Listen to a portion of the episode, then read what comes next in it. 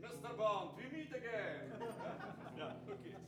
Z reguły każdy nasz podcast zaczynamy słowami w kolejnym odcinku podcastu James Bond Team.pl. Witają Was Marcin Tadera, jamesbond.org.pl Przemek Bartnik, jamesbond.com.pl a tym razem mamy dla Was wielką niespodziankę i jest z nami jeszcze Michał Grzesiek, wielki fan Jamesa Bonda, którym został po 30, a przy okazji autor książki James Bond, szpieg, którego kochamy, która odsłania trochę kulis z historii powstania tych filmów, które kochamy. Dokładnie tak. Michał Grzesiek, którego mm, tak naprawdę żadnemu fanowi Jamesa Bonda w Polsce chyba nie trzeba mm, przedstawiać. Twoja książka jest swojego rodzaju Biblią dla nas, dla członków naszej grupy, dla w ogóle wielu fanów Jamesa Bonda w Polsce. Tak, i z całą pewnością wielu naszych słuchaczy mają na, na swojej półce. Dokładnie. Nawet ostatnio rozmawialiśmy z Marcinem, że tak naprawdę patrząc na Twoją książkę, to nasze podcasty to są po prostu powtórzeniem Twoich rozdziałów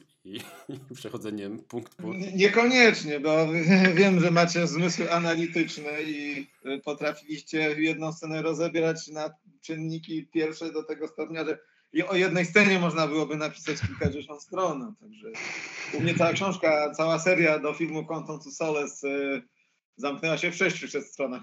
Fakt, że napisanych drobnym maczkiem, ale no wiadomo, że w takiej sytuacji, jak jest taki ogrom materiału, no to trzeba się niestety streszczać.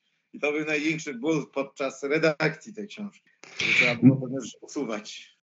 No okej, no skoro e, przeszliśmy do tematu Twojej książki, to ja mam do Ciebie pierwsze pytanie. Skąd w ogóle pomysł na napisanie książki o, o Jamesie Bondzie i wydanie jej na chyba niełatwym rynku, jakim jest, jakim jest nasz kraj? Mm, Nawet nie mam tutaj na myśli rynku czytelniczego, ale, ale powiedzmy mm, liczba fanów Jamesa Bonda w Polsce, e, myślę, że no tutaj się nie możemy równać z niektórymi krajami Europy Zachodniej, więc skąd w ogóle pomysł na to, żeby w takim kraju, w takim trudnym kraju, przynajmniej tak mi się wydaje, e, napisać książkę tak szczegółową, tak wnikliwą i rozbierającą na czynniki pierwszy temat, ja- jak twoja. Odpowiedź jest dosyć prosta, bo dość dobrze pamiętam ten czas. minęło kilkanaście lat już od momentu, kiedy mi ten pomysł przyszedł do głowy.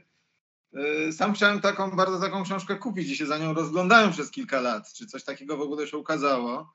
Y, Bo tak naprawdę fascynacja ta narodziła się u mnie już, no, jak miałem trzy krzyżyki na karku, więc to jest zaprzeczenie tego, że to jest mm, taki gadżeciarski temat, na który lecą tylko dzieciaki czy młodzież. Yy, Po prostu zacząłem wgłębiać się w historię tych filmów, w kulisy jego powstania, w konteksty. No i brakowało mi takiego opracowania, yy, które skupiałoby w jednym miejscu powsta- historię powstania filmów od doktora No, począwszy na Casino Royale, skończywszy, bo gdzieś mniej więcej w tym okresie zacząłem ten temat zgłębiać. No i yy, któregoś dnia yy, pomyślałem sobie, yy, że no, skoro nikt tego się dotychczas nie podjął, no to czemu nie ja? Choć oczywiście było ryzyko bardzo duże, że jak już skończę to pisać, a to ogrom roboty się szykował, jak wiecie, no, że książka skończy książka, że materiał skończy w szufladzie, że nikt się nim nie zainteresuje. No, na szczęście okazało się inaczej. No i Marcin, wbrew, wbrew temu, co ty mówisz, że ta książka miała całkiem dobre wyniki sprzedaży, bo ja też się obawiałem, że oczywiście wyniki, jeżeli chodzi o ilość sprzedanych biletów na seanse filmowe Bondy, nie mają w Polsce takie najgorsze. No, Z tego, co pamiętam, na pierwszych miejscach ostatnie filmy lądowały.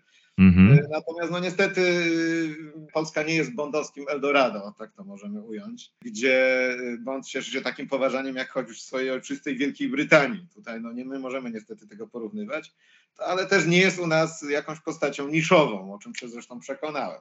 Y, No więc tak y, po nitce do kłębka po prostu kolekcjonowałem materiały, ciekawostki na temat Bonda. Uzbierało się tego tyle, że mm, potem y, musieliśmy z wydawcą, jak już się znalazł, wydawnictwo Bukowy Las z Wrocławia, jak już zainteresowali się tym tematem, no to potem miałem ból, bo trzeba było, tego się tutaj uzbierało, wyszło mi w pierwotnej wersji tysiąc stron znormalizowanego maszynopisu i myśmy to musieli po prostu no, no, skracać, także Także to, co potem ludzie dostali do rąk, to była tak naprawdę mocno skondensowana wersja tego, co ja do wydawnictwa przywiozłem po raz pierwszy. To bardzo ciekawe i w sumie jak są wersje reżyserskie filmów, które fani uwielbiają oglądać, to słuchaj, znam kilka takich osób, które wersję pisarską, tą tysiącostronicową e, też chciałyby przeczytać. Może masz gdzieś jeszcze. No, niewykluczone, że gdzieś to tam jeszcze na komputerze leży. Myślę, że nawet bardzo prawdopodobne, że tak jest. Yy, aczkolwiek yy, no, od, od czasu, od daty premiery tej książki, a minęło już ponad 11 lat, także jakby to Bond w Spectre powiedział tempus fugit. Mhm. Yy, No, od tego czasu powstały trzy filmy i to bardzo, yy, można powiedzieć, masywne, gdzie tych kontekstów, ciekawostek, drugich, drugich denek jest bardzo dużo i tu też myślę, że będzie o czym pisać. Zresztą ten temat też myślę, że w dzisiejszej rozmowie się później pojawi. Na pewno, na pewno. Bo nie chciałbym tego już robić sam, bo tu już widzę co najmniej dwie osoby, z którymi chciałbym nawiązać w tej kwestii współpracę, zresztą nie tylko was, mam na myśli. Bardzo miło i zdecydowanie jesteśmy otwarci na e, wszelką pomoc i udział w tym projekcie. Jak najbardziej, ale to uprzedziłeś właściwie pytanie, którym chciałem zamknąć to, to, to spotkanie, ale, czyli, Tak, potraktujmy to jako trailer po prostu. czyli generalnie mm, możemy wszyscy liczyć na, na wznowienie. Tym bardziej, że rzeczywiście, tak jak e, słusznie zauważyłeś, od, od premiery twojej książki pojawiły się trzy filmy, które mają, no, z pewnością będzie tam o czym pisać. Jak najbardziej. Tak, tak, tak. Zwłaszcza, że te filmy są, to są wszystko trzy filmy długie albo bardzo długie, bo to też ma znaczenie, bo na pewno rozdział poświęcony filmowi Quantum of Solace zupełnie inaczej wygląda niż rozdział poświęcony dwóm poprzednim filmom. Yy, Zwłaszcza Casino Royale, gdzie tam był restart serii. Trzeba było dokładnie tłumaczyć, na czym ten restart polega, prawda? I generalnie po prostu z tego się zrobił taki, no, w kontekście całej książki rozdział gigant. Yy, I tu mogą być też trzy takie, mimo że te filmy, jak wiecie, stanowią fabularną kontynuację poprzedników, no ale mimo, mimo wszystko czuję, że tam będzie bardzo przyjemny ogrom roboty. Mogę Zdecydowanie. Zdecydowanie i liczę na to, że nie będziesz musiał się bardzo ograniczać w ilości stron. No właśnie, dokładnie. Teraz to jak z wami rozmawiam, to jest o tym przekonany. Także. No dobra, ale wróćmy jeszcze do początku e, pytania Marcina. Czyli e, rozumiem z Twojej wypowiedzi to, że zajawka w ogóle, zajawka Bondem zaczęła się u Ciebie późno. Bardzo późno, natomiast mogę powiedzieć, jak wyglądał mój pierwszy kontakt z Jamesem Bondem i on był y, kompletnie nieobiecujący. Nie wiem ile miałem wtedy lat, ale wiem, że pierwszym filmem z całej serii, jaki obejrzałem, to była Ośmiorniczka. Y, Mhm. Ponieważ ja w tym czasie jako dzieciak niespecjalnie leciałem na różne bajery, gadżeta, wiadomo, że to jest jeden z tych filmów takich, można powiedzieć, kolokwialnie przegiętych. I pamiętam, że nie wiem, czy go oglądałem w kinie, czy w telewizji, czy gdzieś u kogoś na wideo, y, ale powiem wam, szczerze mówiąc, byłem zażenowany wtedy. Kilka zakończeń, jakaś walka na, y, da- na szczycie, nie wiem, lecącego samolotu. I sobie myślałem, Boże Święty, za przeproszeniem, co za pierdoły. Y, Teraz oczywiście do filmu mam sentyment i ośmiorniczkę bardzo lubię.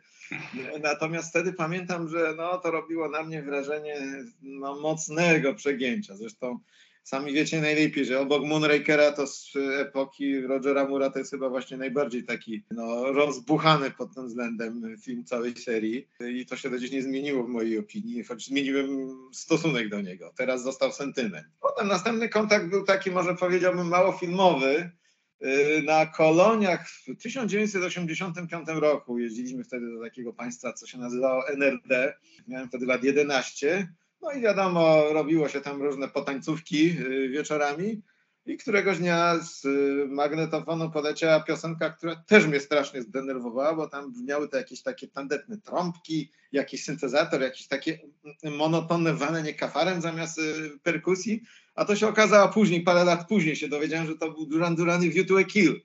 I to tak samo No. numer, który dzisiaj uwielbiam i film uwielbiam, mimo że przez krytyków został oceniony tak sobie, jest uważany za jeden ze słabszych. Moim zdaniem Mhm. kompletnie niesłusznie. I to był następny kontakt. Kolejne były już też stricte muzyczne, bo filmy obejrzałem trochę później.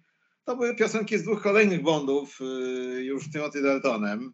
Słuchałem wtedy namiętnie listy przebojów programu trzeciego i na liście był najpierw Living Daylights Aha, a dwa lata później License to Kill Gladys Knight. I oba numery mnie, pamiętam, zachwyciły, w przeciwieństwie do Duran Duran wtedy, y, i zachwycają do dziś. Ale tak jak mówię, filmy poznałem później.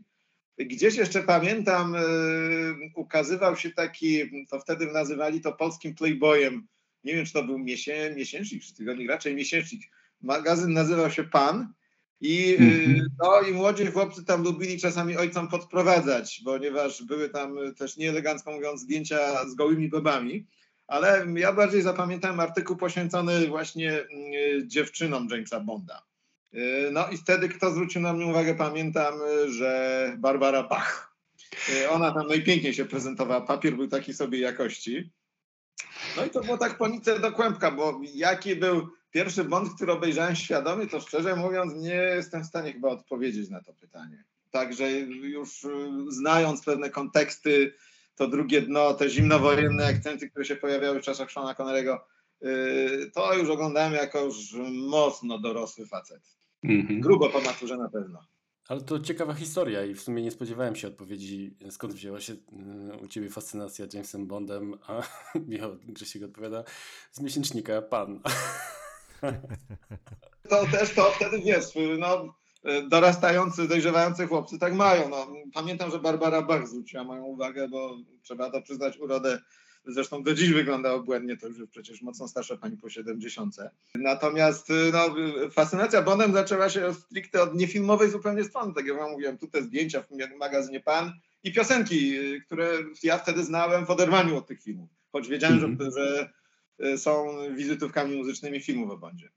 To co w takim razie było takim przełomem? No bo jak rozumiem, na tym etapie, o którym w tej chwili opowiadasz, znałeś serię, znałeś, wiedziałeś, czym ona jest, okej, okay, ale zakładam, że był jakiś taki moment przełomowy, nie wiem, być może film przełomowy, w którym jakby połknąłeś bakcyla, tak? No w moim przypadku ja wiem, że... To pamiętam dość dokładnie. To był rok 2004, czyli już moja trzydziestka nie pamiętam, czy to była wiosna, czy jesień, telewizja polska zaczęła puszczać Bondy. Także w bardzo dziwnej kolejności, bo ja nagrywałem to wtedy jeszcze na kasety wideo. W telewizji program pierwszy bodajże puszczał o godzinie chyba, no zaraz tam po dzienniku, 20-20-15, bodaj w piątki, o ile się nie mylę co trochę przeszkadzało, bo to wiadomo, początek weekendu.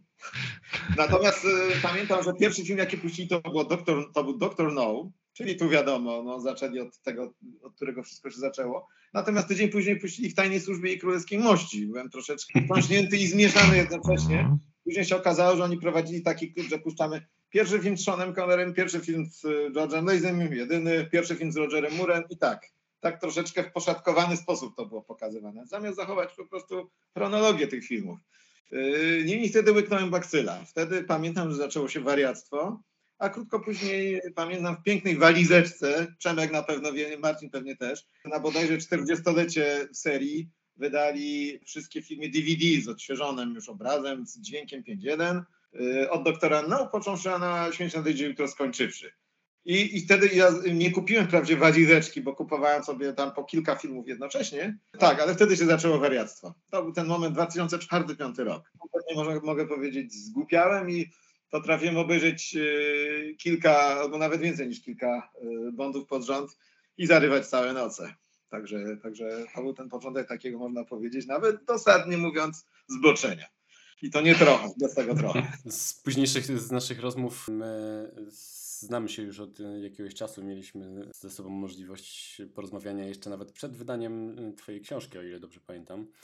Spotkaliśmy się chyba kiedyś w Warszawie. Odezwałeś się do mnie ze względu na to, że właśnie szykowała się premiera Twojej książki i znalazłeś moją, moją stronę i w ten sposób się spotkaliśmy. Później mieliśmy też małą przygodę na e, festiwalu filmów kultowych, bodajże tak to się nazywało, w Katowicach. To też była bardzo fajna historia, którą bardzo lubię wspominać i tam prowadziliśmy prelekcje razem z Wasowskimi. Była projekcja filmu Doktor No.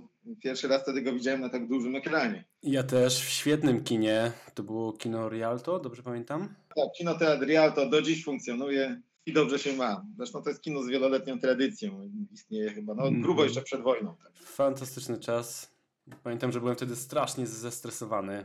Ledwo co mogłem mówić i y, udawać znawcę Jamesa Bonda, ale y, suma summarum chyba nie wyszło tak źle, a przede wszystkim w takim towarzystwie oglądało się ten film mm, rewelacyjnie. I też pamiętam później z naszych rozmów, że chyba miałeś, a, a propos maratonów, o których wspomniałeś, to chyba jesteś jednym z nielicznych y, ludzi, których znam, którzy do maratonu podchodzą naprawdę poważnie, maratonu bondowskiego i chyba kiedyś yy, wciągnąłeś w kilka dni chyba wszystkie bondy, nie? Jeden po drugim. Tak, no mi się zdarzyło raz, to pamiętam, yy, mieliśmy kiedyś dom pod Bielskiem Białą, yy, moja rodzina, więc tam były idealne warunki zabrać ze sobą. yy, Tam kino domowe takie jeszcze starszego troszeczkę rzutu pozostało, więc brałem po prostu tylko odtwarzacz, wszystkie filmy yy, i to było idealne miejsce. Potrafiłem się tam na trzy dni zaszyć i oglądałem, powiem wam takim systemem, że jak zacząłem Doktora No, to jednym pamiętam ciągiem obejrzałem to Świat to za mało, chronologicznie, a następnego dnia wstałem i obejrzałem całą resztę. No, wtedy, wtedy pamiętam, kończyło się na Skyfall, wtedy on się kończył, więc, więc ten dzień drugi to już taka była mocna przystawka, bo tych filmów zostało kilkanaście. Wcześniej zobaczyłem 19 pod no ale wiecie jak to jest, organizm się w końcu upomni o swoje prawa. Zdecydowanie. Nie będziemy Cię pytać tutaj na antenie, z jaki, jak, jakimi środkami się wspomagałeś, że wytrzymałeś tak długo, ale O używkach nie ma mowy w takiej sytuacji. Właśnie trzeba bardzo zdrowo się wspomagać. I, i nie była to też żadna kawa, także, także dużo wody y, mineralnej, niegazowanej, zdrowe jedzenie, warzywka, prawda? I, jak najmniej jednak wysiłku fizycznego poza tym. No to jednak wiadomo, człowiek się, człowiek się szybciej męczy i szybciej pada. Rzeczywiście, no jest, jest to godne podziwu, ewidentnie. Musimy tak kiedyś zrobić, może jakiś... Przepraszam, że znalazłem kiedyś w internecie, był taki filmik, to się Bondaton nazywało. Poszukajcie sobie, może jeszcze można go znaleźć. I tam była grupka kilkunastu fanów Bonda, którzy obejrzeli wszystkie od pierwszego, skończyli chyba na, nie pamiętam na jakim filmie. Nie wiem, czy na Quantum of Solace, czy na Skyfall. Wiem, że to był ten okres mniej więcej. Y, Gdzie też z tym, że oni nie oglądali y, jeden za drugim bez snu, bez, bez snu, bo ja jadłem wtedy, tylko nie było snu przez jedną noc. Natomiast oni wiem, że chyba za, zaszyli się gdzieś na jakieś cztery dni i po prostu wstawali rano, włączali bondy, koń, oglądali do wieczora, potem szli spać i od następnego dnia tak samo.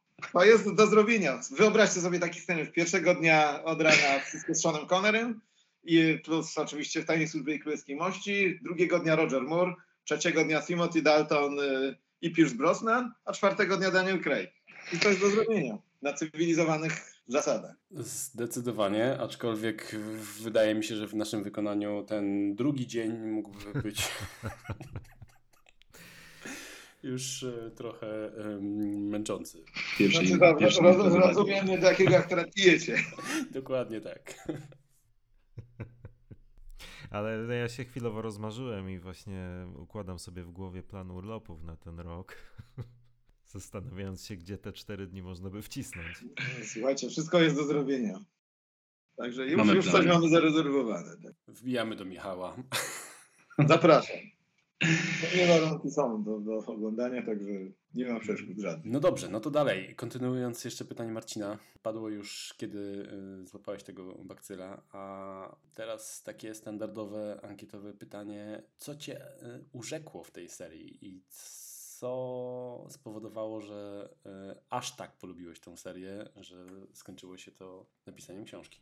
I to jest rzeczywiście o tyle jeszcze, e, przepraszam, dopowiem, ciekawe pytanie, bo to faktycznie jest interesujące, że ty połknąłeś tego bakcyla po 30. A zmierzam do tego, że myślę, że w każdym wieku ta seria przemawia trochę innymi środkami wyrazu do widzów i myślę, że tak jak Przemek gdzieś tam był właściwie od dzieciaka fanem Bonda, ja trochę później e, dałem się wciągnąć w ten, w ten świat. No po 30 jednak byłeś, myślę, zdecydowanie dojrzałym widzem, kinomanem, obytym nie tylko z tą serią, ale generalnie z osiągnięciami kinematografii i, i faktycznie co ta seria może mieć do zaproponowania e, 30-latkowi? 30 plus. No 30, no wtedy okrągłe 30, ale szybko przyszło to 30 plus. E, Co może przynieść? No, powiem wam tak, że no, zabrzmi to trochę może nawet, nie wiem, trywialnie. No, chciałoby się powiedzieć, że jest to pewnego rodzaju wzór do naśladowania. E, Sama postać Bonda, wiadomo, wykreowana przecież przez Iana Fleminga, to jest typ faceta. e, Właśnie mnie nie zauroczyły te błyskotki, ta oprawa, te ładne dziewczyny, gadżety, choć też, ale to później. Dla mnie to jest dodatek do, do tego fenomenu. Ale mi się Bonda najbardziej podoba to, że to jest facet, który nigdy nie odpuszcza, któremu nie straszne są żadne problemy. A ja też przez różne koleje losu w życiu przechodziłem i on był pewnego rodzaju takim drogowskazem dla mnie. Yy, Gościem, który wykorzystuje każdą szansę, jaką yy, dostaje podczas tych swoich misji, które wypełnia. A jak takich szans nie dostaje, to sam je stwarza. I to mi najbardziej w tym człowieku zaimponowało. No, oczywiście dochodzi też kontekst taki stricte fabularny, to, że wtedy też zacząłem się interesować też tymi akcentami politycznymi. E, Mnie na przykład zafascynował do dziś, to jest jeden z najlepszych filmów nie tylko w historii Bonda, ale w ogóle w historii kina dla mnie, Pozdrowienia z Rosji. To jest dla mnie ideał filmu szpiegowskiego, który kapitalnie pokazuje ten, tą zimną wojnę, ten rozdział między wschodem a zachodem, jaki wtedy był przecież jeszcze bardzo wyraźnie y, zaznaczony. Natomiast y, y, najbardziej mnie zafascynowała konsekwencja Bonda, to, że on nigdy nie odpuszcza, zawsze dąży do celu. To mi się u niego spodobało. Oczywiście później doszedł ten cały anturaż, te błyskotki, te piękne dziewczyny, których mu zawsze zazdrościłem, gadżety, które od Q dostawał. Y, Oczywiście fakt, że cały świat zwiedził, y, obłędne plenery też oczywiście sposób y, powstawania zdjęć tych filmów y, też był przecież, y, sam wiecie najlepiej, y, nowatorski. Kapitalnie były pokazane plenery już w Doktorze No, ta Jamajka, potem przecież Tak. Istanbul y, w Pozdrowieniach z Rosji, potem plenery w Goldfingerze, w kolejnych następnych filmach. Po prostu to były też oszałamiające filmy wizualnie. Także to jest kilka tych elementów, które złożyły się na tą całość, która mnie wciągnęła. No i jak mm, 20 prawie lat temu zostałem ugotowany, to gotuję się do dzisiaj. Jakoś nie, nie czuję, żebym miał ochotę wychodzić z tego garnka. Niech tak już zostanie do końca. I bardzo dobrze. Tak jest. Tak to z grubsza wygląda. Oczywiście to, co teraz wam powiedziałem, to jest tak naprawdę no, zajawka tego, co bym mógł powiedzieć, jakbyśmy się spotkali gdzieś mniej oficjalnie na piwie, prawda? Bo to można o tym rozmawiać godzinami. Ale to było połączenie tych kilku czynników. Jedne istotne, drugie mniej, ale też jakoś tam mające wpływ na mm, odbiór całości, które złożyły się na tą całość, która mnie wciągnęła. Mhm. I dochodzimy do momentu, w którym mm, jara cię to aż tak, że e, wpadasz na pomysł, trzeba napisać książkę. Jak długo się zabierałeś do tego? Ile trwały przygotowania, zbieranie materiału, mm, spisywanie tych wszystkich e, usłyszanych informacji z dodatków, bo zakładam, że mm, mnóstwo czerpałeś też e, informacji właśnie stamtąd. To ch- chyba kawał pracy. Nic to nie trwało. Powiem wam, że jak zabrałem się do książki, to ona powstała dosyć szybko, bo ja te materiały wcześniej już sobie zbierałem, gdzieś tam odkładałem, szukałem różnych ciekawostek, nie mając jeszcze w planach książki, więc jak pojawił się ten pomysł, to poszło szybciuteńko. No nie jestem w stanie powiedzieć, ile pisałem samą książkę, ale nie trwało to jakoś strasznie długo. Nie wiem, góra dwa lata, nie więcej. Także jak na taką objętość, yy, jak mówiłem, w pierwotnej wersji yy, były to 2 miliony znaków, więc no, no, obłędna objętość. Yy, To to naprawdę było szybkie tempo pracy, ale to wiecie jak to jest, jak człowiek jest zapalonym fanem yy, przedmiotu, który opisuje, to to pisanie naprawdę, mając tam powiedzmy względnie jakieś tam powiedzmy przyzwoite pióro, to nie jest to dla niego żaden wysiłek po prostu. Te słowa mu po prostu spadają z palców. No ale mimo wszystko to jest godne podziwu zaangażować się przez dwa lata w projekt, z którym dopiero, jak rozumiem, po jego ukończeniu zacząłeś szukać wydawcy, no bo pewnie inaczej by... W końcowych momentach już. y, Pamiętam, że pisząc rozdział poświęcony Casino Royale, bo rozdziały też pisałem chronologicznie, żeby nie robić sobie bałaganu, chaosu w głowie. Pamiętam, że pisząc y, rozdział o Casino Royale y, już, już miałem chętnego wydawcę. Już pamiętam, że z Bukowym Lasem byłem już po rozmowach. Pamiętam, że, też, że wysłałem im jakieś próbki. Mm, Opisałem, jak książka będzie wyglądać, jaką będzie miała strukturę. Wysłałem tam fragment fragmenty kilku rozdziałów, no i wtedy oni pamiętam, że zaakceptowali i mówili po prostu, że no, czekamy na koniec prac.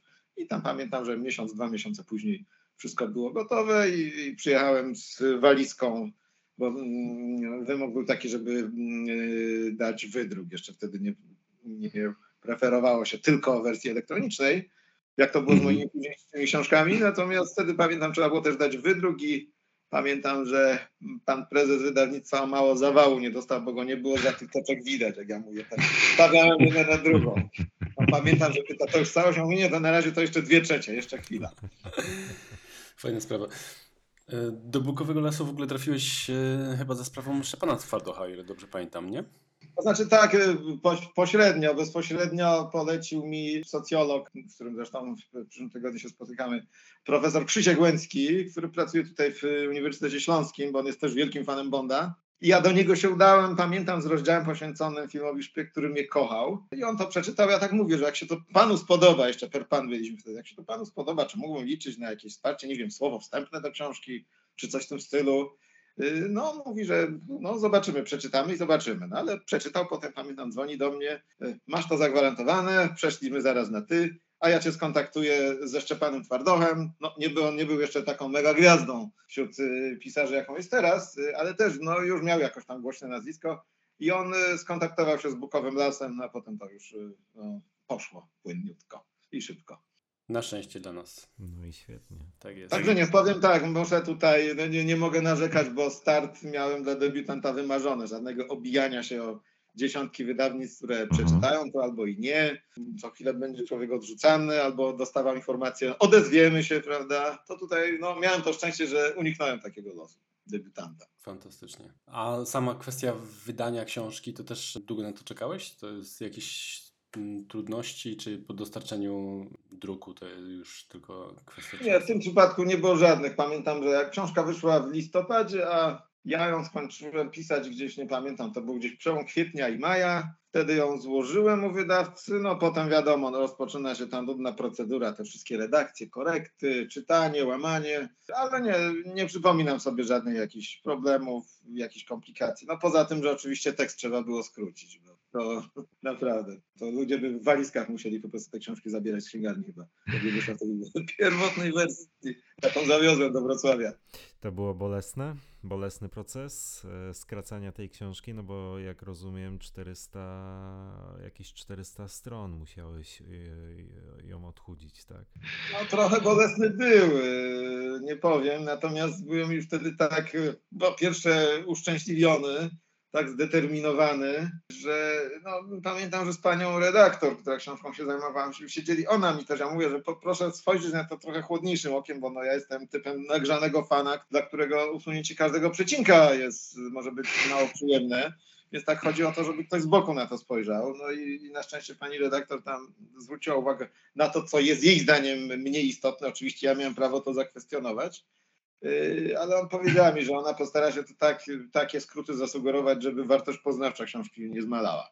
I myślę, że to się redaktorce udało jak najbardziej. Potem, przyznam się, oczywiście nie czytałem po tej, tej książki, bo to jest pewnego rodzaju byłby masochizm, gdyby czytać to, co się samemu napisało, jak wcześniej się na tym siedziało dwa lata. Naprawdę? No co ty, ja jak coś napiszę. Tak, nie, ale nie, czasami mi się zdarza, jak, y, nie wiem, chcę sobie coś przypomnieć, jakieś mi tam nazwisko gdzieś wyleciało z głowy, czy, nie wiem, imię, nazwisko jakiejś postaci, czy jakaś, nie wiem, miejscówka, lokalizacja, jakiś plener, no to mi się zdarza sięgnąć, ale to nie muszę czytać całości. Wiem mniej więcej, w którym filmie to było, prawda, i sięgam, a, to o to chodziło, no, niedobrze z pamięcią, bo 10 lat temu to nie, nie potrzebowałem ściągi, którą sobie napisałem, prawda, no ale no cóż, lata lecą.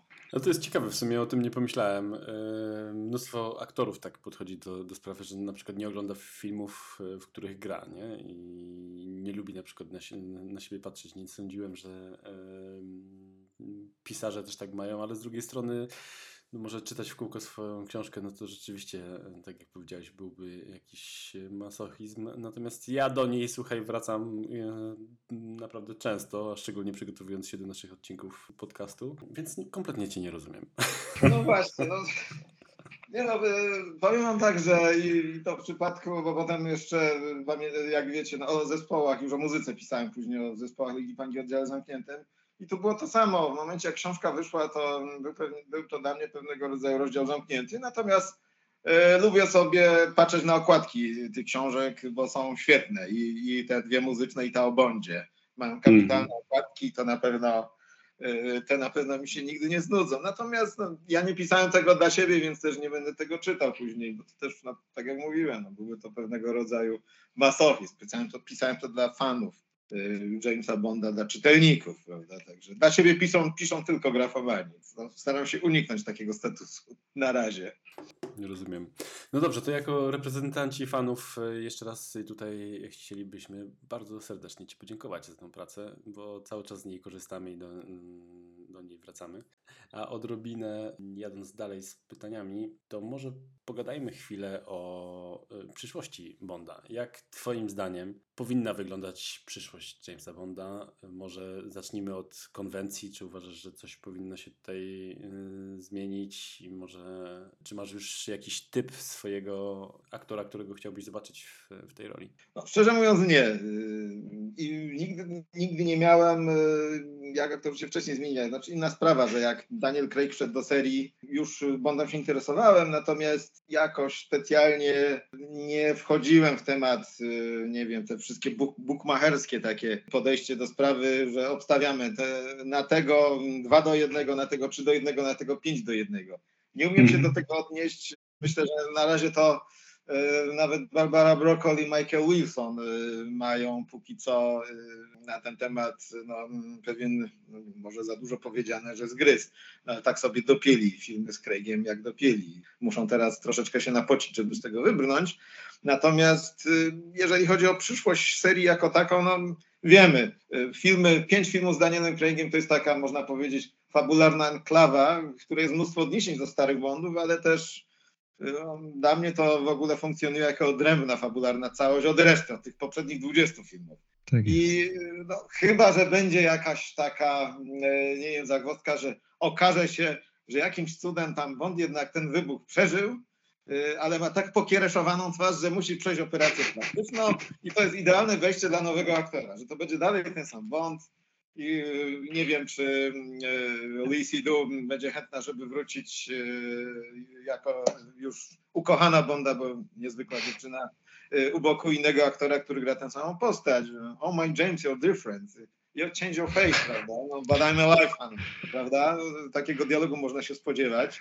Ale nie sądzę, żeby się do czegoś takiego posunęli. No, podejrzewam, że czeka nas restart jeszcze bardziej radykalny niż w przypadku pojawienia się Daniela Craiga w serii. Natomiast jeżeli chodzi o samą konwencję, mm, y, no mieliśmy tu Bonda zbrutalizowanego, bardzo realistycznego. Y, nie wiem, czy dobrym krokiem byłaby kontynuacja tak bezpośrednio tej konwencji. Nie wiem, czy nie pojawi się Bond ciut lżejszy. Ja nie mówię oczywiście, że w stylu Rogera Mura, bo te czasy to są wrati, ale już nie będzie jednak taki troszeczkę bardziej zdystansowany, troszeczkę bardziej z przymrużeniem oka. Mm-hmm. Natomiast ciężko tu w tej chwili, bo to wszystko, każdy z nas może mieć inne przeczucia na ten temat, a i tak wszystko się okaże dopiero jak ogłoszą tego nowego Bonda, podadzą tytuł nowego filmu i datę premiery, no to no jeszcze poczekamy niestety. Dokładnie, to jest cały czas wielką niewiadomą i ja sam cały czas biję się z myślami, co bym chciał teraz zobaczyć. E, już nieraz na łamach tego podcastu mówiłem, że e, chyba chciałbym odpocząć od pomysłu na kontynuowanie historii z odcinka na odcinek i powiązane ze sobą historie.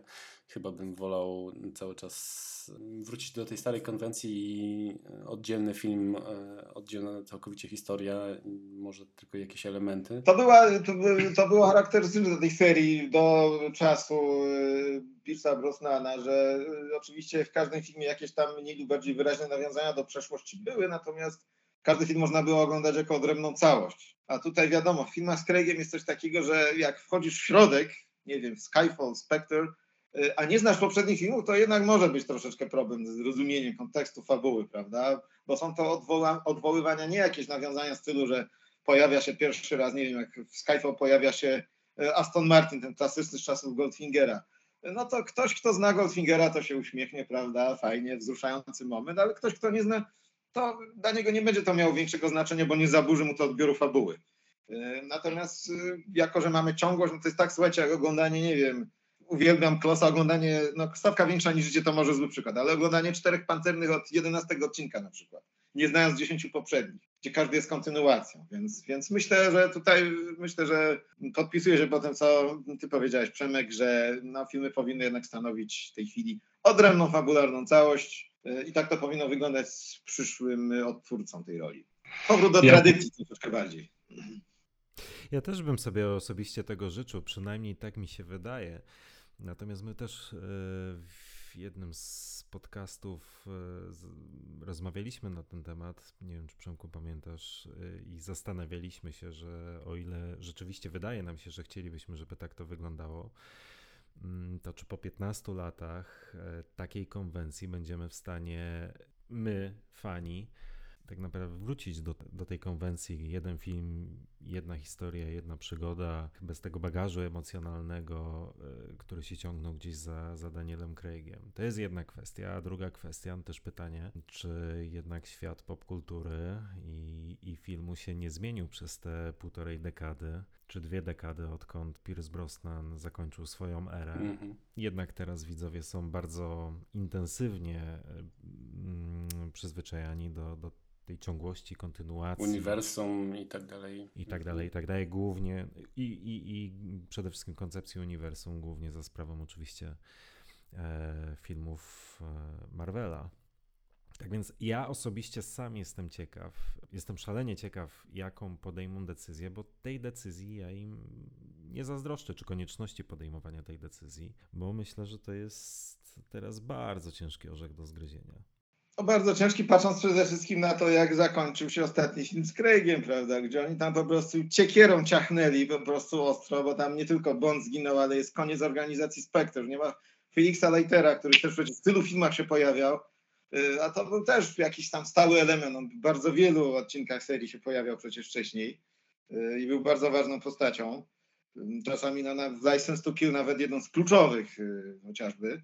Y, Więc y, ciężko tu się tego odnieść. I z jednej strony rozumiem też y, tutaj twoje rozdarcie, Marcinie. y, Takie, no, można powiedzieć, pewnego rodzaju rozterkę co do bondowskiej przyszłości, y, bo też podzielam y, te obawy. Natomiast z drugiej strony zawsze, no, Bond niespecjalnie nie oglądał się ślepo na mody. On sam był w stanie te mody kreować przecież.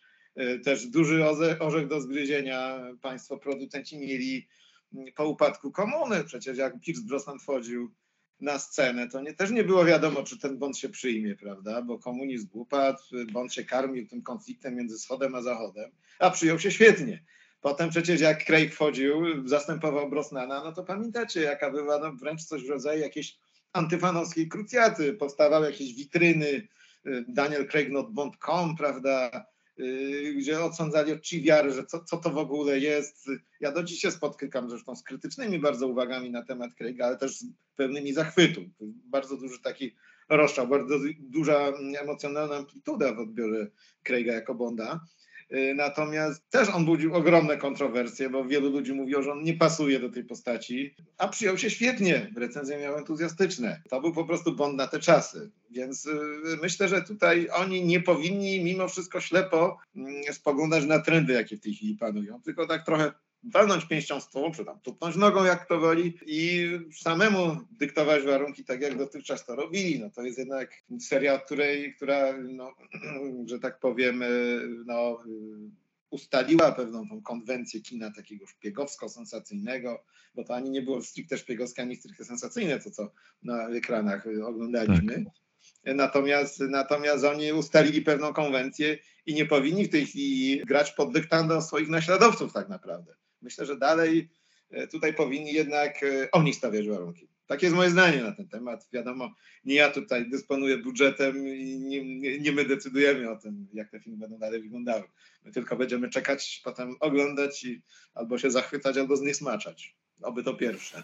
Dobrze powiedziane. Dobrze powiedziane. To jest bardzo ciekawa e, sprawa i bardzo zastanawiające jest dla mnie to, m, czy jednak ulegną e, właśnie ten, temu trendowi, o którym e, mówi Marcin i będą rozkminiać coś na wielką skalę i e, m, biorąc pod uwagę jeszcze jakieś spin-offy i, i, tak dalej. Nie wiem, czy bym chci- chciał. Jakiś czas temu rozmawialiśmy z e, Kamilem Śmiałkowskim, to e, on akurat z tego co pamiętam był fanem tego typu e, rozwiązań i mówił, że bardzo chętnie by zobaczył jakiś serial powiązany z Bondem. Ja cały czas mam mieszane uczucia co, do, co do tego. Ale to wiesz, przepraszam, że ci wejdę słowo. Moim zdaniem, no ja na przykład obejrzałem spin-offy Gwiezdnych Wojen i moim zdaniem to pozbawiło tę serię wyrazistości. Po prostu w pewnym momencie był przesyt tytułami y, z tej serii, jak dla mnie. Kiedyś pamiętam premiera kolejnego filmu serii Gwiezdne Wojny, to było święto. Y, Wszyscy Mhm, o tym mówili, tak. wszystko przeżywali. A potem jak pojawiały się, nawet jak już ta trzecia trylogia tego głównego nurtu się pojawiła, to no, poza przebudzeniem mocy, to później to pamiętam tak trochę psim swędem to na ekrany kin wchodziło. Już, już nie było tego takiego w pozytywnym tego pojęcia znaczeniu zadęcia, yy, takiej medialnej burzy. To już jakoś tak pamiętam, że to mi tak bokiem troszeczkę przychodziło. A jak się pojawiły spin-offy, skądinąd filmowo niezłe, to moim zdaniem Gwiezdne Wojny bardzo straciły na wyrazistości. I nie wiem, czy bym chciał oglądać, nie wiem, spin-off poświęcony Q, Pannie Money Penny czy M. Nie wiem, czy to Tak, i, sens. I ja jestem tego samego zdania, natomiast mocno się zastanawiam, czy młodsi słuchacze, którzy nas słuchają i tutaj siedzi trójka panów po 40 i, i mówią w tej chwili ok, boomer, ja chcę jednak oglądać mnóstwo fajnych i często wyświetlanych filmów i produkcji. To jest bardzo ciekawe, tym bardziej... Bond, Bond już jest na ekranach od lat 60 i już no, nie, nie jedno pokolenie. Ci, co byli nastolatkami za czasów doktora, no teraz są po 70. e, Za czasów Rogera Mura teraz są po 60 i tak dalej, i tak dalej. I, i ta seria za każdym razem się przyjmowała. Przecież to teraz nie, nie mamy kolejnej zmiany, po, pierwszej zmiany pokoleniowej, jeśli chodzi o fanów, więc, więc ja myślę, że oni sobie poradzą. Y, Znak zapytania wielki, no pytanie, jak to będzie wyglądać. No, z naszej strony to jest po prostu gigantyczna ciekawość, jak to będzie dalej wyglądało. Co jeszcze tym bardziej jest spotęgowane tym, że my na razie nie wiemy kiedy. Kiedy otrzymamy choćby, nie wiem, cząstkę odpowiedzi na nasze pytanie. Nasze wątpliwości, prawda? Więc Dokładnie. zostaje nam organizowanie maratonów, panowie, gdzie będziemy oglądać stare bondy, y, analizować sobie, już mam nadzieję, w trójkę i, i szukać różnych kontekstów, no i zachwycać się filmami, które znamy na pamięć. Dokładnie tak. To tego na pewno nie przestaniemy nigdy. No, to się nie zdarzy, tak, tak. Już za starzy jesteśmy, żeby z tego wyrosnąć, no, tak to można powiedzieć. Zdecydowanie. Zdecydowanie. Ja mam jeszcze jedno do ciebie pytanie, mm, ponieważ e, wspominając przed, przed chwilą o zakończeniu ery Daniela Craiga, użyłeś określenia, że to było e, walnięcie siekierą, tak? Czy przecięcie siekierą. Wiadomo, jak, jak, się ten, jak się skończył film Nie czas umierać. I od czasu premiery próbuję znaleźć odpowiedź na pytanie, i my tutaj też w podcastach poświęconych temu filmowi próbowaliśmy, rozmawialiśmy na ten temat z Przemkiem, bo nie wiem, czy się ze mną zgodzisz, ale odnoszę wrażenie, że zakończenie Nie czas umierać. Śmierć Jamesa Bonda chyba na widzach nie zrobiła takiego wrażenia, jak e, liczyli na to twórcy. Mm, I nie ma co ukrywać, też środowisko fanów bardzo mocno było podzielone w odbiorze tego zakończenia. Byli, były takie osoby, które były zachwycone. No ja jestem jednym, jedną, jedną z takich właśnie osób, ale było całe mnóstwo, jest cała rzesza fanów, która absolutnie nie, nie przyjmuje tego do wiadomości, nie, nie potrafiła twórcom wybaczyć, że podjęli tę decyzję, że ten akurat bohater mógłby zginąć. I po której stronie barykady ty stoisz? No ja stoję, przyznam się, że okrakiem troszeczkę. Y, Sam, sam moment śmierci Bonda no oczywiście powoduje jakieś tam jakąś wilgoć pod powiekami. Gro moich znajomych, przyjaciół, którzy na tym filmie byli, zwłaszcza płci pięknej, tam się Bonda przyznawało. Słuchaj, ja płakałam, ja płakałam pod koniec. No, no trudno się nie wzruszyć. Y, Natomiast ja z tyłu głowy, no, plus był faktycznie, no, było to zgrabnie ujęte. Jest to symboliczne dla Craiga, któremu, o którym mówiło się, że on tak ucywilizował, ucywilizował. Przydał tej postaci bardziej ludzkich cech. Nie był takim nieomylnym Supermanem, jak to kiedyś bywało. I ta śmierć to symbolizuje, że nagle się okazuje, że on jest śmiertelnikiem, którym przez 60 lat nie był. Yy, Natomiast cały czas w momencie, jak widziałem, że te bomby spadają, że on już się nie uratuje, to no, oczywiście pojawił się yy, znak zapytania i oczekiwanie, czy pojawi się napis James Bond will return. Myśmy już pamiętam jeszcze z Przemkiem rozmawialiśmy po premierze Spectre, że tam już ludzie czekali na napis, a on tam tylko odchodzi z pracy. On przeżywa przecież. Ukochaną odjeżdża Astonem Martinem, leci temat Bonda i pamiętam, że wtedy y, ludzie czekali w kinie, napisy końcowe już leciały, światła zapalone na sali i czekali Spectre, aż pojawi się napis James Bond will return. I w przypadku y, No Time to Die czekali jeszcze bardziej. Ja pamiętam, że jak byłem na pokazie premierowym, była druga chyba 30 w nocy, nikt nie wyszedł z sali. To było znamienne. Wszyscy czekali, będzie, powróci czy nie powróci. Natomiast y, fakt faktem, no, y, y, odbiór, y, mam to na myśli, no spójrzmy, no, co tu dużo mówić, na matematykę. E, No bo dochodu takiego, jak się pewnie producenci spodziewali, bo ten film nie przyniósł. Y, Ale myślę, wiadomo, że tu no, wiele czynników, to przekładanie, ta pandemia koronawirusa. Ja mam w przedpokoju do dziś, wisi mi plakat No Time to Dine z premierą April 2020. Nie, To już taki w tej chwili troszeczkę rarytas, bo data premiery, do której nie doszło. Yy, Natomiast myślę, że fakt, ja jestem, tak jak Ci mówiłem, Marcin, jestem okrakiem. Nie jestem w stanie się tutaj tak jakoś jednoznacznie zdeklarować, czy jestem tym z jednej strony zachwycony, a z drugiej troszeczkę jednak yy, przybity. Pod kątem przyszłości Bonda trochę przybity, pod kątem filmowości tego ujęcia yy, jak najbardziej na plus. Ale generalnie to nie jest tak, że e, jesteś jedną z tych osób, które uważały, że postaci Jamesa Bonda nie należy uśmiercać z definicji. Oczywiście, natomiast miałem w tyle głow, z tyłu głowy no, całą tą 60-letnią historię Bonda wcześniej, że aktorzy się zmieniali, już dwóch, jak wiemy, nie żyje, twórcy umierali, producenci, reżyserzy, ten Bond trwał yy, i, i zawsze każdą akcję przeżywał, więc no, było to w tym momencie coś zupełnie nowego po prostu. No ale przypomniało nam o tym, że Bond jest człowiekiem, a każdy człowiek prędzej czy później no, no, musi się pożegnać z tym światem. No i to spotkało naszego kochanego agenta. Aczkolwiek e, zaraz będziemy mogli e, przydać jakiś cech e, chrystusowych, bo pewnie w następnym filmie no, nie ma wyjścia, musi zmartwychwstać albo nie wiem, narodzić się na nowo, nie wiem, zobaczymy. Sam James w Skyfall mówił, że jego e, hobby jest resurrection, więc ja myślę, że tu kompletnie nie mamy się o, o co martwić w, w tym temacie. Natomiast fakt faktem, że to co Marcin powiedział, wiele osób jakby nie dopuszcza tej myśli, że w ogóle taki, ta śmierć naszego bohatera mogła e, nastąpić i nie do końca sobie jakby wyobrażają kolejne filmy i nie potrafią odciąć tego, tak jak ty powiedziałeś i e, te pięć filmów jakby stanowi dla nich nierozłączną część całej serii i nie potrafią wyobrazić sobie danej, dalszej kontynuacji.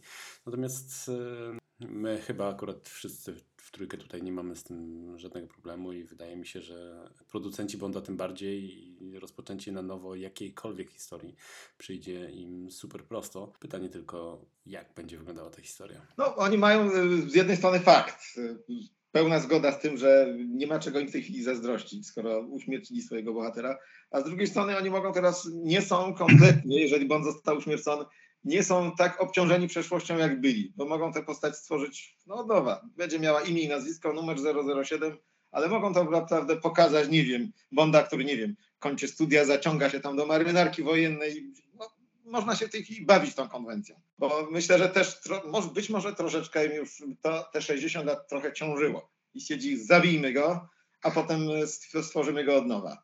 Być może też o to im chodziło. Ciężko to w tej chwili powiedzieć, no nie wiemy, co siedzi w ich głowach.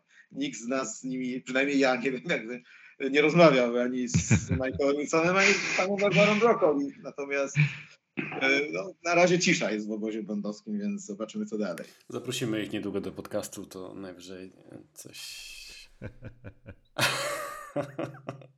Chyba nam nie pozwolą na to. No dobrze, Michał.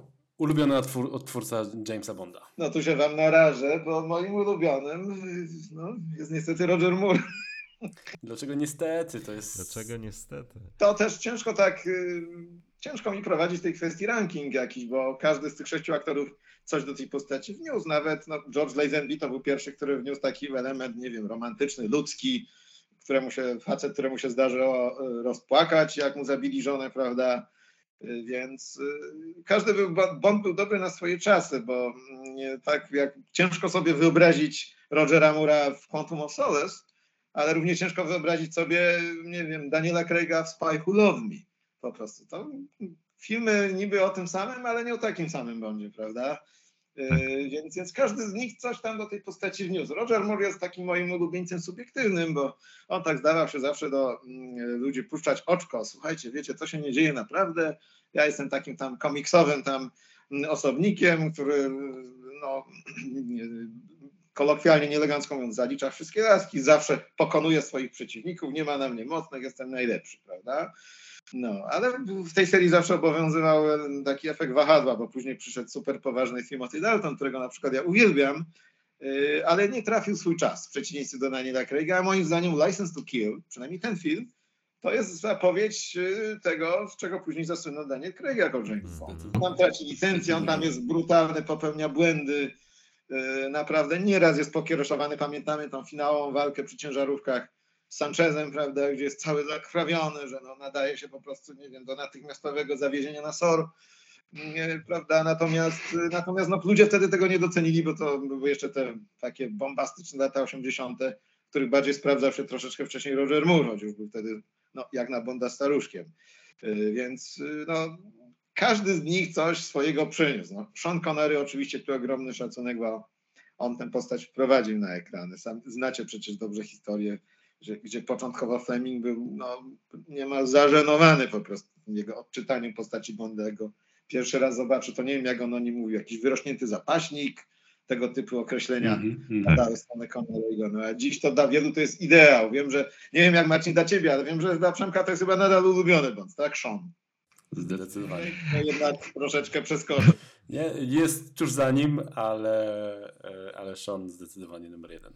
Ja przyznaję bez bicia, że poniekąd, poniekąd wam zazdroszczę, bo ja, ja naprawdę z ręką na sercu ja nie jestem w stanie wskazać. Na szczęście nie muszę, ale nie jestem w stanie wskazać ulubionego odtwórcę mojego. Nie wiem, wydaje mi się, że za każdym razem jak oglądam te serie, te filmy, to nie wiem, być może w zależności od nastroju, być może w zależności od, od, od oczekiwań, nie mam pojęcia, ale nie wiem. Ja mam podobnie do ciebie, że też y, ten Roger Moore, to on mi tak wyskoczył, nie wiem, może też gdzieś tam z tyłu głowy gra mi ten sentyment, że on był pierwszym Bondem, którego ja zobaczyłem na ekranie. Y, Natomiast y, też nie jestem w stanie tak jednoznacznie wskazać, ten był lepszy od tamtego. To wszystko byli świetni aktorzy, nawet no, w przypadku George'a Lazenby, bo nad nim to często znawcy pastwią się y, najczęściej, ale no, o ile on nie był nawet zawodowym aktorem, to moim zdaniem naprawdę jedyny człowiek postaw jest świetny. To jest jeden Tak. z najlepszych filmów całej serii, przynajmniej moim zdaniem, ale widzę, że chyba popieracie tę tezę. Zdecydowanie. Zdecydowanie tak. Jest fantastycznie zrobiony, fantastycznie nakręcony, ze świetną fabułą. Y, Ja nigdy nie rozumiem tego, jak tam co niektórzy się śmiali, że ten film wygląda jakby był parodią prawdziwych Bondów, bo ja jakiś czas później przeczytałem książkę, no ja mówię, przecież o to Flemingowi chodziło, przecież to niemal wierna adaptacja jego książki. A to Fleming Tak najlepiej jest. wie, co u Bonda w głowie tam się działo, prawda, więc on tę postać stworzył. Y, Więc, więc y, naprawdę stworzył fantastyczny film tutaj y, reżyser wtedy, no, cała, cała ekipa, prawda, w tajnej służbie i królewskiej mości, Peter Hunt. Mhm. No, więc no, ciężko tutaj, nie jestem w stanie, już nawet jakbyście kazali wskazać ulubiony film, to też byłby problem, bo miałbym, nie wiem, co najmniej z pięć albo więcej. No, Michał, w takim razie ulubiony film. no pojedźmy może aktorami, bo z Seanem moim ulubionym są pozdrowienia z Rosji. Y, Mhm. Z Rogerem Murem, y, no to y, tylko dla twoich oczu. Wiem, że Przemek nie lubi, nie wiem, czy zmienił zdanie, bo kilka lat temu jak się spotkaliśmy, to nie przepadał. Tak, wtedy właśnie nie Pozdrowienia z Rosji lat 80. moim zdaniem, bo tam, tam był lektor, to mamy EITAK, prawda? I y, tam mieliśmy też tam podział Rosja, wschód-zachód i tu też to jest, chociaż to już są te dużo cieplejsze, ma- mamy wyraźne ocieplenie już po, tylko dla twoich oczu. Bardzo niedocenianym dla mnie filmem jest wspomniany na początku rozmowy Zabójczy Widok. Nie wiem, czemu ludzie się go czepiają, może no tylko dlatego, że Roger już tam miał troszeczkę za dużo zmarszczek. Bardzo lubię licencję na zabijanie. Y, To jest też może kwestia sentymentu, bo ja tam miałem 15 lat, jak ten wchodził na ekrany. Jakoś krótko później zobaczyłem go chyba w telewizji. Nie pamiętam, w którym to było roku. Natomiast do dziś ten film mm, uwielbiam, uwielbiam go oglądać, bo ma fantastyczną, bardzo realistyczną fabułę. Z Piersem Brosnanem przyznam się bez bicia, że mam trochę gorzej. No właśnie. Tak, tak. Tu jest troszeczkę problem, y, aczkolwiek on jest oczywiście aktorem i Bondem znakomitym. Natomiast coś, nie jestem w stanie nawet tego powiedzieć, coś mi tam w tych filmach w tej chwili nie styka. Moim zdaniem trochę się jednak zestarzały. Y, Nie wiem, czy to y, zachłyśnięcie się gadżetami, już nie mówię nawet o drugiej połowie filmu Śmieszne nadejdzie jutro. Natomiast no, tu najwyżej oceniam chyba w tej chwili jednak Golden Eye. I to nie ze względu na Izę Skorupko bynajmniej. Dlatego może, że tam jeszcze Mhm. mamy do czynienia z tym rozliczeniem poprzedniej epoki. Y, Natomiast y, najlepszy czarny charakter, y, moim zdaniem, w filmach z Brosnanem tworzył y, aktualny książę Philip serialu The Crown, czyli Jonathan Price jako Elliot Carver. No, no, kapitalnie wykreowana, stworzona przez scenarzystów postać tego takiego, nie wiem, medialnego, jak to się mówi, Murgul, barona medialnego magnata, który Mhm. mo- może manipulować, czemu się żywnie podoba. Mm, Więc u Brosnana to mi się bardziej podobają jakieś konkretne elementy w co niektórych filmach. Pierwsza część Śmierć nadejdzie jutro jest świetna, a potem wiadomo, no, wchodzą te znikające samochody i robi się już gorzej trochę. A w przypadku Craiga, y, no to Casino Royale i Skyfall to są moje dwa ulubione. I tu mam zagwozdkę, który wyżej stawiam. Raz ten, a raz ten. Mhm. Ale nie jestem w Jasne. stanie y, porównać, nie jestem w stanie jakoś jednoznacznie. Czasami mi się bardziej podoba Casino, czasami Skyfall.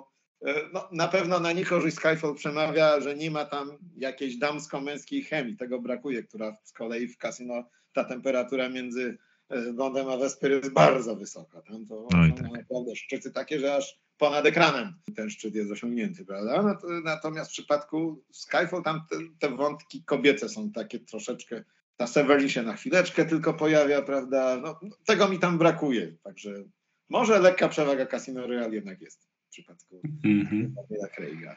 Więc no, No. tak z grubsza wygląda, ale nie wiem, niewykluczone, że za tydzień jakbyśmy się spotkali, to jakieś inne tytuły wypadły. Myślę, że będzie podobnie. Zdecydowanie. Tak, my też to wielokrotnie często podkreślaliśmy to, że przynajmniej ja tak mam i często to podkreślam, że kiedy robię sobie powtórki tej serii, to moje spojrzenia na poszczególne filmy się często zmieniają i, i to, to jest tak, że, że jeden film potrafi mi się, nie wiem, w jednym momencie uważam, że jest jednym ze słabszych w serii, a nie wiem, pięć lat później nagle się okazuje, że nie wiem, uznaję go za jeden z najlepszych i, kompletnie nie potrafię samego siebie zrozumieć, jak mogłem go aż tak nie doceniać kiedyś. I odwrotnie pewnie też, w drugą stronę pewnie też to działa. Tak więc to jest fajne w tej serii, że i niezwykłe na swój sposób, bo tak przynajmniej myślę, że, że filmy znamy, znamy można by powiedzieć na pamięć, ale można je oglądać e, naokoło, albo można sobie do nich wracać po paru latach i ja często też odkrywam w nich coś nowego, inne spojrzenie mam na te filmy, coś fantastycznego. To jest jedno. Dlatego my będziemy do tych filmów wracać do końca życia.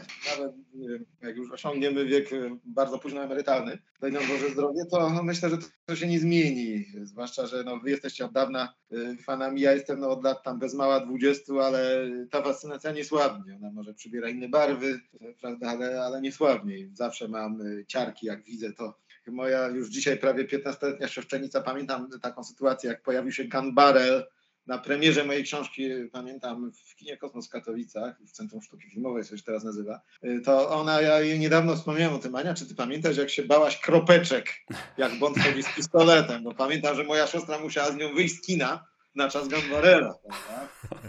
Natomiast y, ile razy widzę te kropeczki właśnie, jak to moja siostrzenica mówiła wtedy, to od razu mam ciarki. Jak wchodzi ten Bond, strzela tam centralnie we mnie, jeszcze w systemie surround słyszę, że jak ten, ten strzał leci na tylne głośniki, no to człowiek już jest ugotowany jest gotowy na seans, a jak kończy się seans, to chce oglądać następny. Dokładnie. Albo nie spać przez dwa dni. Poleca Michał Grzesiek. Też można. Dokładnie. No dobra, to już słuchaj, jak już zacząłem ankietowe pytania, na które nie ma łatwych odpowiedzi, to i tak już pociągnę to do końca. Ulubiony przeciwnik Bonda.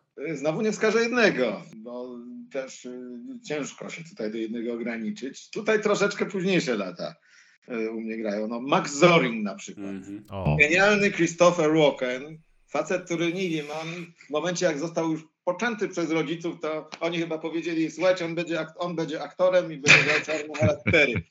Bo on tam po prostu, to co ten facet robi, to jest po prostu wirtuozeria. Każde, nie wiem, jego y, spojrzenie, rzut oczami, rzut okiem, po tak jest. leciutkie spojrzenie. Widać, że mamy do czynienia z psychopatą. No, byle jaki aktor by tego nie zagrał, bądźmy szczerzy. I zrobił to fantastycznie. W filmie, który jest uznawany za jeden ze słabszych z całej serii. E, Też ze względu na realizm bardzo mi się podoba Franz Sanchez z licencji na zabijanie. E, Mówiłem wam już wcześniej o Eliocie Carverze w Jutro nie umiera nigdy.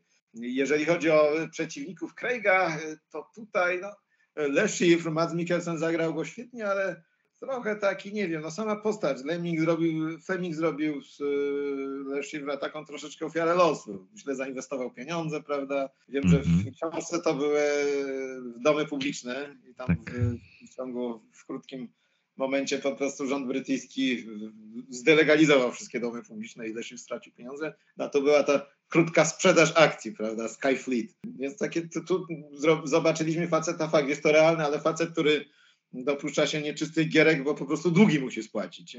On nie może w tym momencie myśleć o podboju świata, prawda, tylko po prostu musi odzyskać pieniądze, żeby go wierzyciele nie zlikwidowali, co i tak, jak wiemy, się potem staje.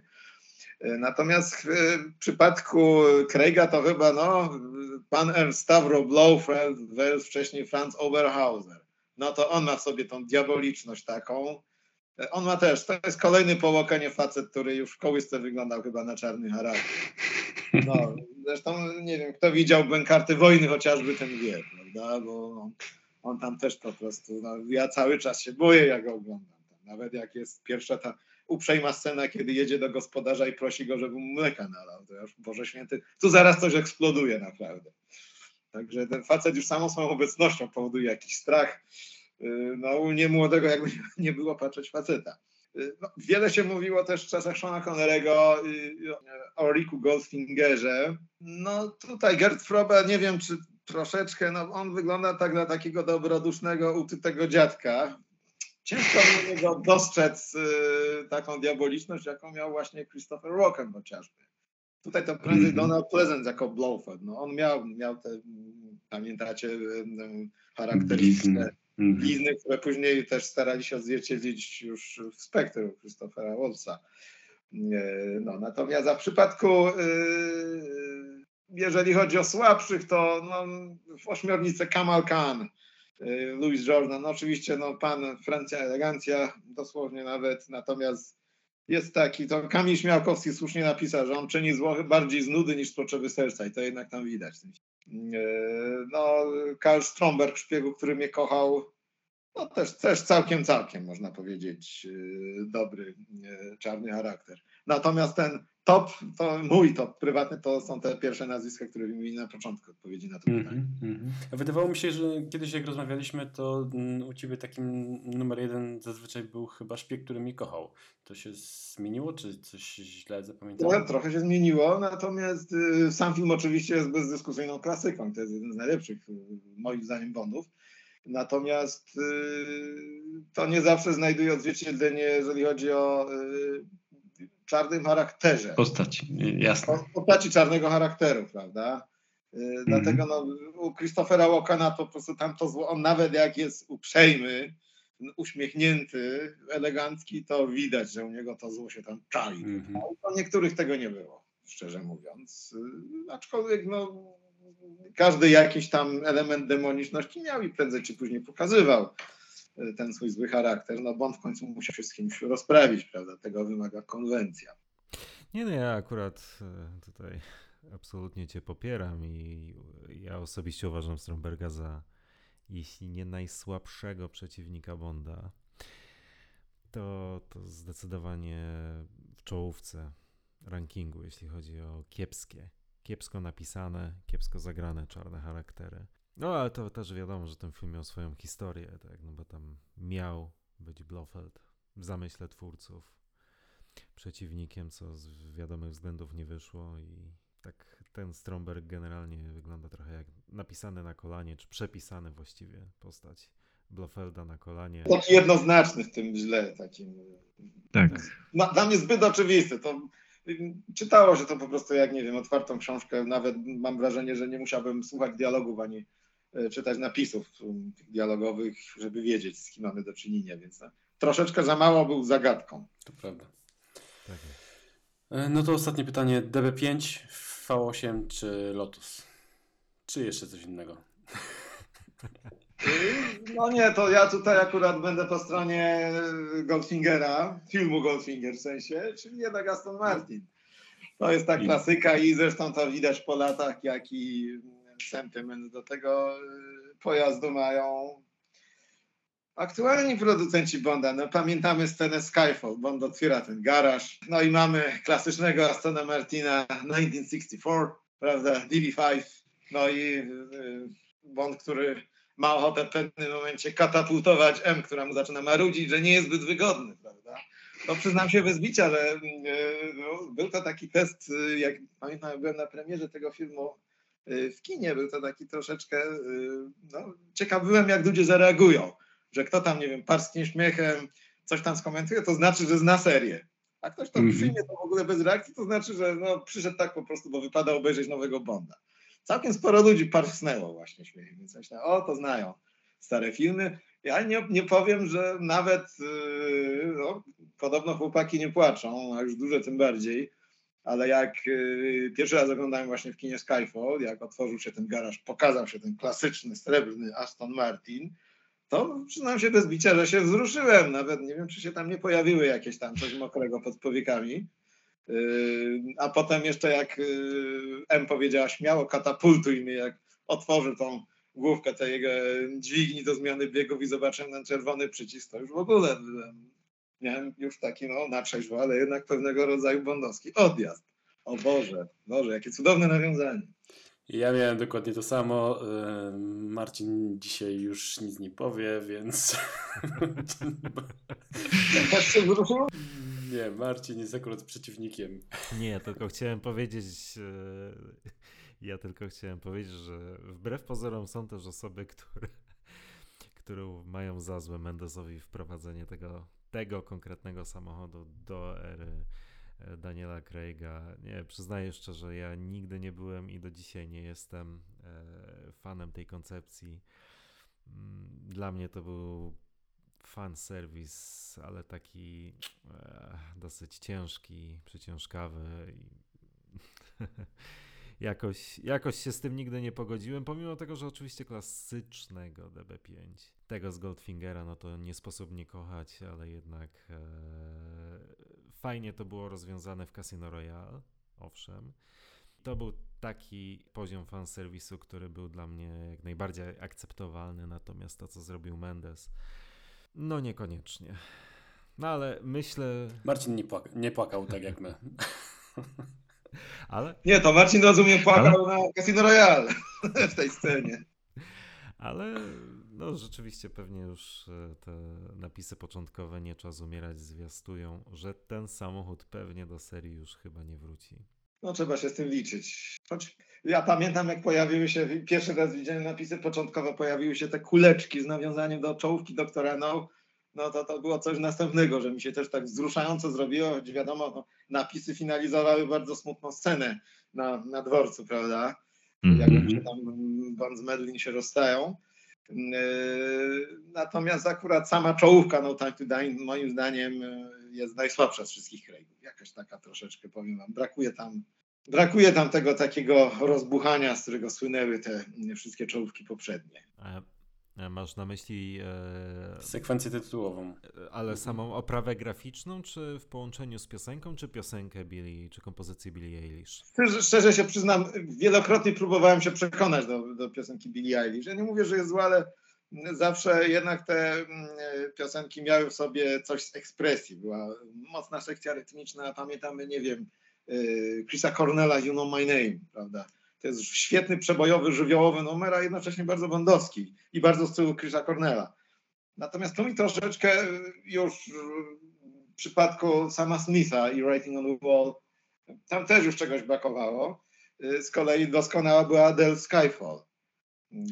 Natomiast tutaj no, brakuje mi takiej wyrazistej, chwytliwej, ekspresyjnej melodii, która by ten numer pociągnęła. Nie ma tam niczego, co mógłbym zanucić po prostu w tej piosence Billie Eilish. Dlatego, natomiast y, jeżeli chodzi o prawę graficzną napisów No Time to Die, też powiem wam, wielokrotnie później już w domu, jak sobie puszczałem na Blu-ray, obejrzałem i ciężko mi się było też tym zachwycić. Moją, moją ulubioną czołówką y, graficznie jest Skyfall, bo jest przebogata, fajnie pokazana, bardzo bogata kolorystycznie, y, no i oczywiście oprawiona doskonałą piosenką. Także, Mhm. także przypadku No to Die coś tutaj nie zagrało. Ja się podpisuję pod wyborem Skyfall. Ale moich znajomych y, też, też, też miała takie same. No, Wiele osób do tego tak podchodzi. Marcin y, jest akurat fanem tego wykonania Billie Eilish. Ja szczerze mówiąc też bardzo lubię tę piosenkę. Chyba bardziej od, od na pewno bardziej od poprzedniej e, sama Smitha, ale też chyba mimo wszystko jestem e, przede wszystkim fanem takich, jak to się zwykło mówić, typowo bondowskich numerów, jak typu właśnie choćby Adele. Aczkolwiek uwielbiam takie przełamania i odmienne style jak Duran Duran czy Live and Let Die, który też jest jednym z moich ulubionych y, numerów, a jakby nie było, trochę się różniło to, o, od poprzednich. A Billie Eilish y, mimo wszystko uważam, że bardzo pasuje do konwencji filmu, więc ja akurat jestem, jestem na tak. No i przede wszystkim też nie można zapominać, że piosenka Billie Eilish dopowiada de facto to, co widzimy w sekwencji przedtytułowej. Więc w tym przypadku. Mi chodzi o bardziej, bo ja jestem przyzwyczajony do Mhm. takich e, e, bardziej wybuchowych orkiestracji, Nie, jasne, jasne. gdzie po prostu te smyczki, dęciaki eksplodowały, a to mi tego brakuje po prostu. A Goldfinger, e, Shirley Bassey, no, to jest jedna z tych piosenek, która moim zdaniem określiła stylistykę tych piosenek, które otwierały te filmy i, i no potem, no ja jestem chyba jednak tradycjonalistą, bo potem czasami jak ktoś za bardzo od tego odchodził, to mi tego brakowało. Prawda? Pamiętacie tą mechaniczną Madonnę Die Another Day, prawda? gdzie były te nagle stopy, przerwy, że to było tak już skomputeryzowane po prostu, że ekran był aż sztywny od tej piosenki. A jednocześnie mieliśmy znakomitą Tina Turner, czy, czy Garbage, World is not enough, też świetny numer. Mhm, mhm. Natomiast, natomiast tu ja nie mówię, no, przyznaję się, że może niedokładnie się jeszcze słuchałem. Obiecuję, że będę starał się jeszcze przekonać do piosenki Billie Eilish. że nie wskazuję jej na pożarcie od razu, tak, natychmiast. Trzymamy za słowo. No dobrze, Michał, bardzo, ale to bardzo serdecznie dziękujemy. To ja dziękuję. Liczymy i myślę, że w- kolejnych e, odcinkach wymyślimy coś e, wspólnie i jeszcze kilka razy wpadniesz do nas i nagramy jeszcze mnóstwo jakichś ciekawych podcastów związanych z przyszłością serii bądź z jej przeszłością.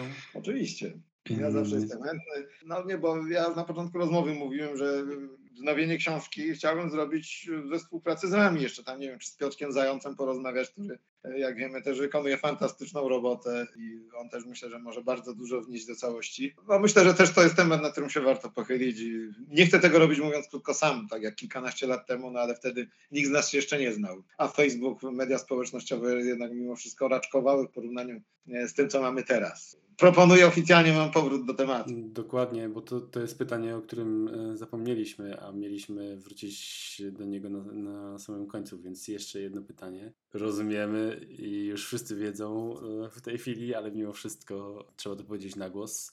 Możemy niedługo liczyć na kontynuację e, Twojej książki i dopisanie brakujących filmów. Tak, oczywiście, ale ja też oficjalnie mówię, że liczę, że nie będę tego robił sam, ponieważ Mhm. Mamy, tu widzę, zgraną grupę, e, świetnie obeznaną, zorientowaną w temacie, więc e, nie widzę tutaj powodu, dla którego miałbym znowu, tak jak kilkanaście lat temu, zamknąć się w pokoju i stukać to wszystko samemu. No, proponuję wam po prostu dopisanie was jako współpracowników do, do tytułu i Bardzo dziękujemy, bardzo nam, bardzo nam miło. Tak więc tym optymistycznym akcentem myślę, że zakończymy dzisiejsze spotkanie. Jeszcze raz bardzo serdecznie dziękujemy. To była naprawdę ogromna przyjemność gościć Cię u nas. I tak jak wspomniał Przemek, do usłyszenia z całą pewnością jeszcze nie raz. Dokładnie. Do jestem usłyszenia. tego pewien, jak jestem pewien tego, że James Bond powróci. Dokładnie. A James Bond Team.pl powróci. James Bond Team.pl powróci również. Dziękujemy jeszcze raz i do usłyszenia. Dzięki wam wielkie. Również bardzo mi było miło. Nawet jeszcze bardziej. Trzymajcie się. Dziękuję. Trzymajcie się, dzięki, do usłyszenia.